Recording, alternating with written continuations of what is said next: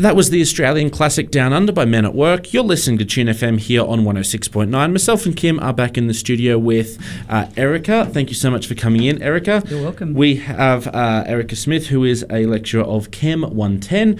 So, for students who obviously are starting this trimester and maybe enrolled in this particular unit, what can they expect? What uh, does Chem 110 teach us here at UNE? Chem 110 basically teaches you um, most of the general chemistry, but it's not an introductory course, which is important for students to understand. Yes. So we assume um, roughly a couple of years of senior school chemistry or having done Chem 100, which is the foundation unit we have here at UNE. Um, but chemistry, like a lot of things, is one of those subjects you kind of have to learn it over and over and over until you start getting the hang of it. Gotcha. I so understand. it's, it's what you would have learned in high school, but again, and a bit deeper. Okay. So there's, there's a lot of assumed knowledge in this particular unit. Yes, there is. So that's just a reminder to everybody. Um, if you've accidentally enrolled in this instead of Chem 100, you might want to switch that up now. Otherwise, you might find yourself a little bit lost. So, um, Erica, your research interests are using computer simulated techniques to assist in the generation of hypotheses and models in using compu- uh, and using computational methods for the analysis of experimental and simulated data. Is this potentially something that not necessarily just doing this unit, but doing this unit in uh, conjunction with a few other chemistry units could lead people to understand a little bit more? Oh, without a doubt. Um, but probably at the end of first year, it would still be quite over most students' heads. Of course. Students who might be particularly talented in physics or mathematics um, would be able to get a gist of what I do. Um, but you'd probably have to, you know, be doing more senior levels of chemistry to really understand what I do. I, I barely understand what I do, so Okay, that's Okay. that's a, that's fair enough. Then I can totally understand that. So, um, given that obviously Chem 110 comprises the basic tools of chemistry and equations, intermolecular interactions, uh, states of matter, solution chemistry, and thermodynamics, what? How many uh, is much of I guess the this particular unit would would students have learned enough of it in say year 12 year 11 and 12 chemistry to be able to understand or is it still something that would require a fairly uh, intrinsic knowledge of chemical principles they would understand is is a strong word.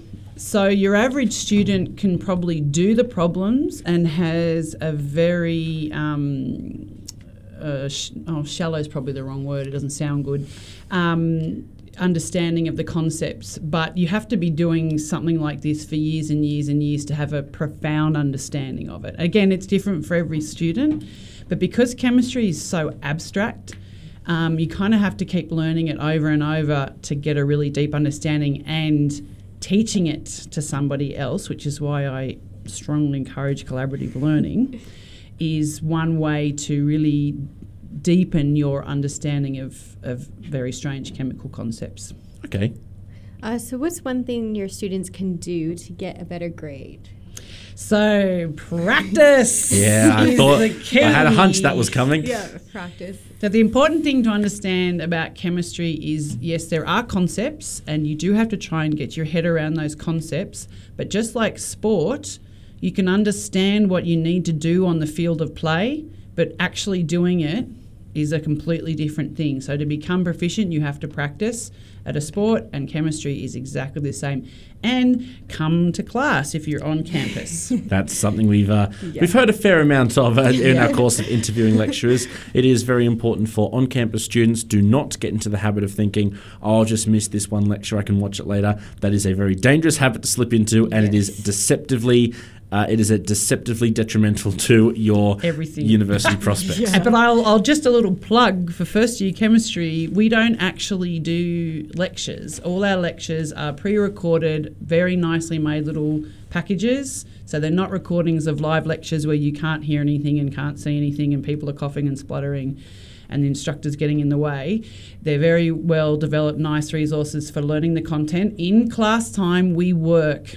And Okay. we practice, and so you can ask me questions there on the spot. So, coming to chemistry class, and I'm probably going to get in trouble for saying this because I'm not a big fan of lectures. I think they're, I don't know, students fall asleep and don't learn much.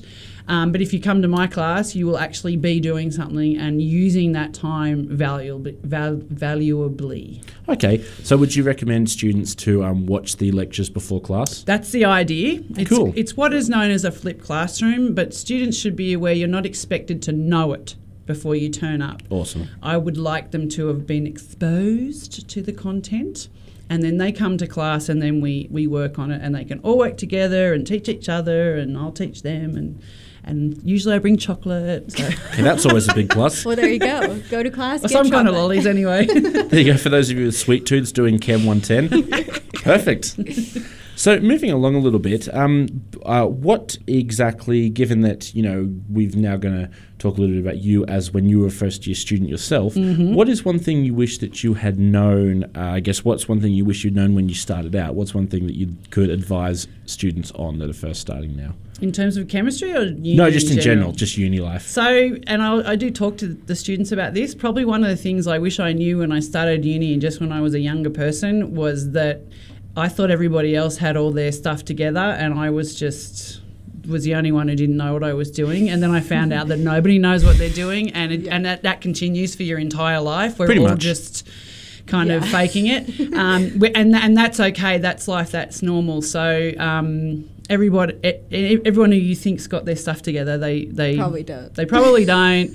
and the sooner you own that and accept it, the easier it is to just say, well, I don't, I don't feel uncomfortable anymore that I'm confused or lost.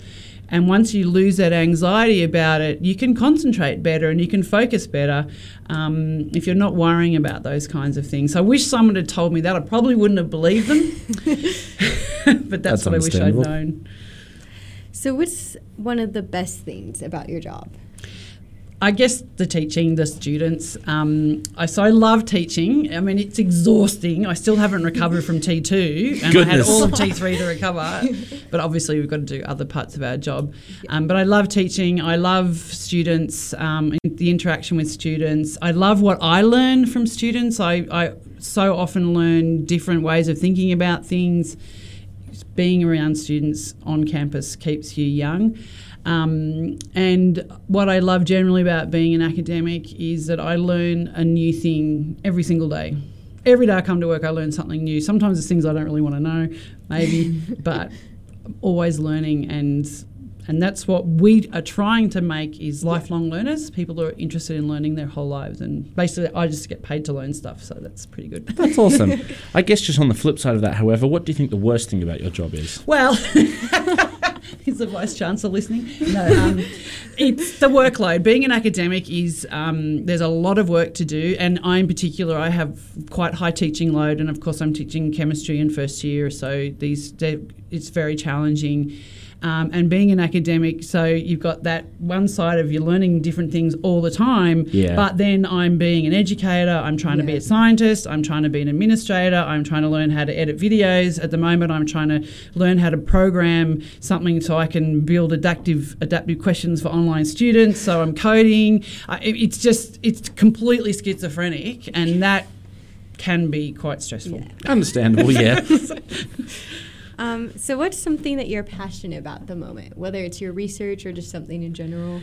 Um, oh, it's going to sound a bit loser, but I'm kind of passionate about my daughter's musical um, adventures that she's having. Oh, what uh, does she play an instrument? She Does plays sing? the violin and she sings, but she's just she just spent uh, two weeks in January at the Gondwana National Choral School in Sydney, which is quite exclusive. Yeah. Um, and she's just basically living my music dream because I have no talent. Um, So she's living, you're living she- through her. Yeah, I don't know how, but she was born with all this amazing talent. And I just love, I love, we had the uh, Armidale Youth Orchestra uh, music camp on the weekend, and I'm the chair of that association. And just watching children make music and enjoy it is just, I just love it. It's That's just so awesome. great. And shout out to uh, Erica's daughter. Congratulations on your continued musical uh, talent. Wishing you all the best. So, um, just moving on a little bit. Um, given that obviously you do work in chemistry, your experience. Uh, Experience is chemistry. What is something that everybody tends to think about what you teach, chemistry or this particular unit, that is completely misguided, completely untrue? Well, definitely people think it's harder than it is. Okay. So I'm not going to lie, chemistry is a challenging subject, but it's nowhere near as hard as most people think it is. And so their immediate mindset when they walk before they even walk in the door is this is hard, I'm not going to be able to do it.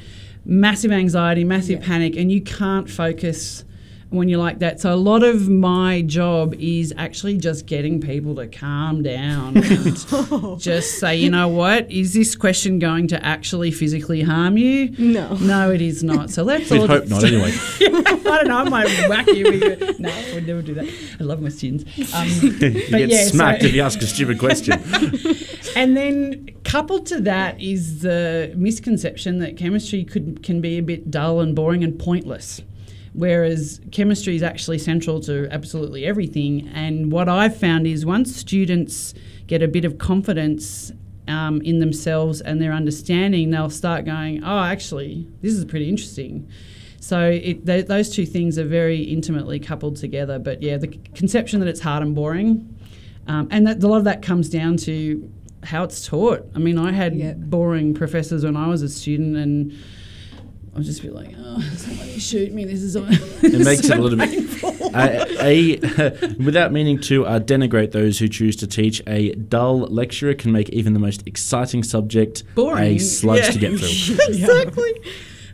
So, I mean, yeah, I mean, I'm, I can imagine it would be rather uh, detrimental to a student experience having a rather very monotonous, dull uh, lecturer. So, pleased that you're not like that. I did have a student once in my student evaluation say that I was too much fun, and they didn't like it, and they preferred it to be boring. So Okay, that student's wrong. That's just weird. I was like, that is the weirdest comment I've ever had. But anyway, That- whatever. that's I'm ju- not, I'm not going to stop. I suspect that student is very much in the minority. I think so. You'd hope so, anyway. So, what would your dream research location be? if you had one? Dream research location. Well, being, I suppose, what I am, it'd be in the middle of a room full of supercomputers. because basically, I'm a, I'm the nerd. Like I'm the nerd of the chemists. So chemists are nerds anyway. I'm kind of a nerd on top of nerd. You're the uber nerd. I'm the uber nerd. But pretty much, I love to travel. So my my other passion besides my daughter and her music is, is traveling. So I go overseas a couple of times a year, not Oh. associated with work. I just go on holiday. So if now I'm I could have like a mobile Like workspace? lab, yeah, that would be, and I could just do it anywhere. That would be my ideal. Oh, that's oh, I can I I I, symp- I empathise with your uh, love of travelling. I have to say. So, just obviously building off that question, is there something specifically besides chemistry that you nerd out on? Um, well, yeah. So traveling, I nerd out on, and and music, and particularly classical music. Ooh. Um, not necessarily just really old music, but I love going to the symphony orchestra. Um, and anytime I'm overseas, I'll go and see whatever local orchestra is is playing. Um, so that's that's they're probably my two passions is is music and, and travel. Even though I'm a scientist. if I had the talent, I would probably be a musician, but I don't. So, Science it is. but I do love science. Don't So get me wrong. the, your daughter will be the musician and you're the scientist. I'm That's so- yeah, that's she the thinks plan. science is dumb and boring. So Okay. Well, she's wrong. Um, yeah, I well, I'm, I'm slowly working on her. She's figuring it out. well, let's hope so. Hmm. Let's see. So, what weren't you good at when you were first a student? Ah, so this is a very interesting question because what I was really, really bad at was chemistry. Oi. Interesting. Yeah. Nice so little reversal of. Uh, First exam I ever failed in my life in was the year 11 um, mid-year chemistry exam. And I remember just going, this just doesn't even, I don't get this because I don't fail things. And my year 11 report, which my mum dug out a couple of years ago, said that Erica struggles to understand even the most basic concepts of chemistry. I came like 70th out of 79 in the class. So there were a few worse than me and got like 38% in the exam. It was my worst subject, my HSC, I f- and then I failed second year chemistry at uni. I had to do the whole year over again. wow. Um, so I can categorically say that chemistry was my worst subject at school and at uni. Very much uh, a reversal of fortunes, as it were. yeah. So uh, I guess, given that, how what exactly inspired the switch to go into chemistry? Was it a Well- desire to right the wrong? No, a little bit. I think there's some part of me that like I have to just prove to everybody that I can do things. I think which is that kind of weird. Just don't worry about what other people think. I don't know. Yeah. Maybe it's just a personal perfectionism thing. But the the area that I work in is obviously quite mathematically focused, and I was always always very good at maths. Um, and I guess by the time I did my second year over again, um, I realised that I hated chemistry the least. Fair. and, and I had Okay. discovered kind of the mathematical aspects of chemistry, and um, so I just I really kind of just drifted into it. Um, but then, um, and I the PhD was a chance to go and live in the states. So Cool. yeah, I'll go and do a PhD or whatever. I'll go and live over there, and studying uh, studying has taken me around the world. Um, but then when I started to, I've always taught chemistry, tutoring it, and that's I think where my real love for it because that's when I started to really understand it and see how amazing the natural world is. And if you understand it on a chemical level, that's a very, very deep understanding of, of how the world works. So I think that's so yeah. I don't just yeah. I woke up one day and I was like, oh, I'm a chemist. It's a bit strange. Okay, fair enough. That's, this is my life Now. It wasn't the plan. I can tell you that. So I guess uh, before we move into the quickfire rounds, the quickfire questions, um, the last question will be for anyone that might that might be interested in learning more about this from an academic or professional perspective. Do you have any sort of professional social media presence? I am on Twitter, which is um, and it's it's my it's professional. I don't use Twitter for my personal life. Well, really I have no life. Um, and my Twitter, what is it? Is a handle? I don't even know. Yeah, handle. It's Erica J Smith one. So all one Okay. word. Yeah, and then I am on Facebook. My Facebook's more my personal Yeah, of course. because I've got friends all over the world, so that's how I keep in touch with them. And I haven't gone down the Insta road yet. Just not sure if I'm ready for that Not sure because I'm yet. so old. okay. and I never take pictures of anything. So I was gonna yeah, I was gonna say I've got a seventy-eight-year-old grandmother on Instagram, so Oh, really? so age certainly isn't a. well, I barely have time to look at my Twitter profile. So I, but I, I just use it because I follow people, and so I just see what's Yeah. going on professionally Of course. around the world. Yeah, which is which is useful. But I probably should use it more because it is it is good for getting things out there. Yeah. So I guess um, the first of our quick little uh, interesting little personal questions will be: Do you have a favourite song?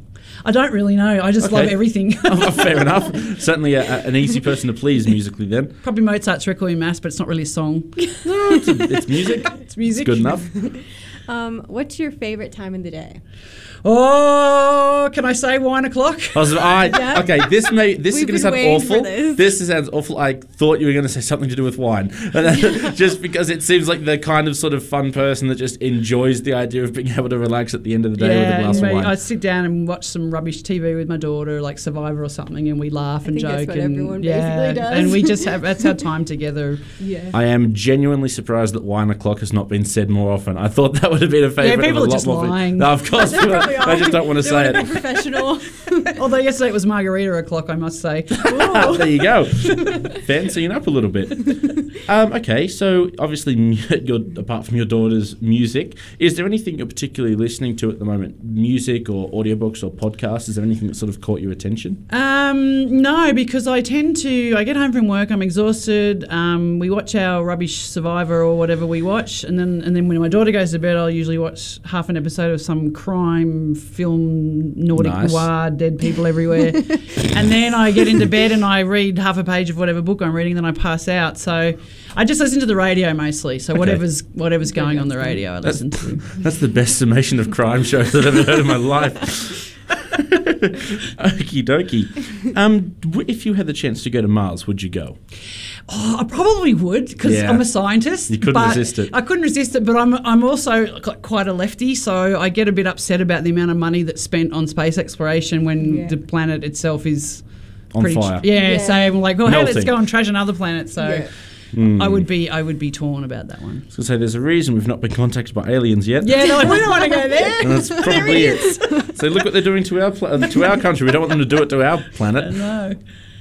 Okie dokie. So, um, Erica, thank you so much for Oh, having a more than conversation with us. It's been uh, hilarious and very informative too. And I'm hoping that um, chemistry students, potentially starting out chemistry students, will feel a little more a little more at ease with what they can expect in the next coming Yes, months. don't be nervous, my little darlings. Don't be nervous. I'll look and, after you. and don't don't be afraid to ask questions either. Exactly. And- yep. And of course, anyone that wants to learn more about Erica's profession and f- professional interest, uh, she could be found on Twitter at Erica J Smith One. Yep. That would be her Twitter handle. So um, again, we just want to say thank you from Kim, myself, and all of us here at Tune uh, for coming in and sharing your expertise with us. Thank you It's for having me. Much appreciated. So we're going to play you out with "Eye of the Tiger" by Survivor here on Tune FM One Hundred Six Point Nine. You're listening to Student Powered Radio. We will be right back.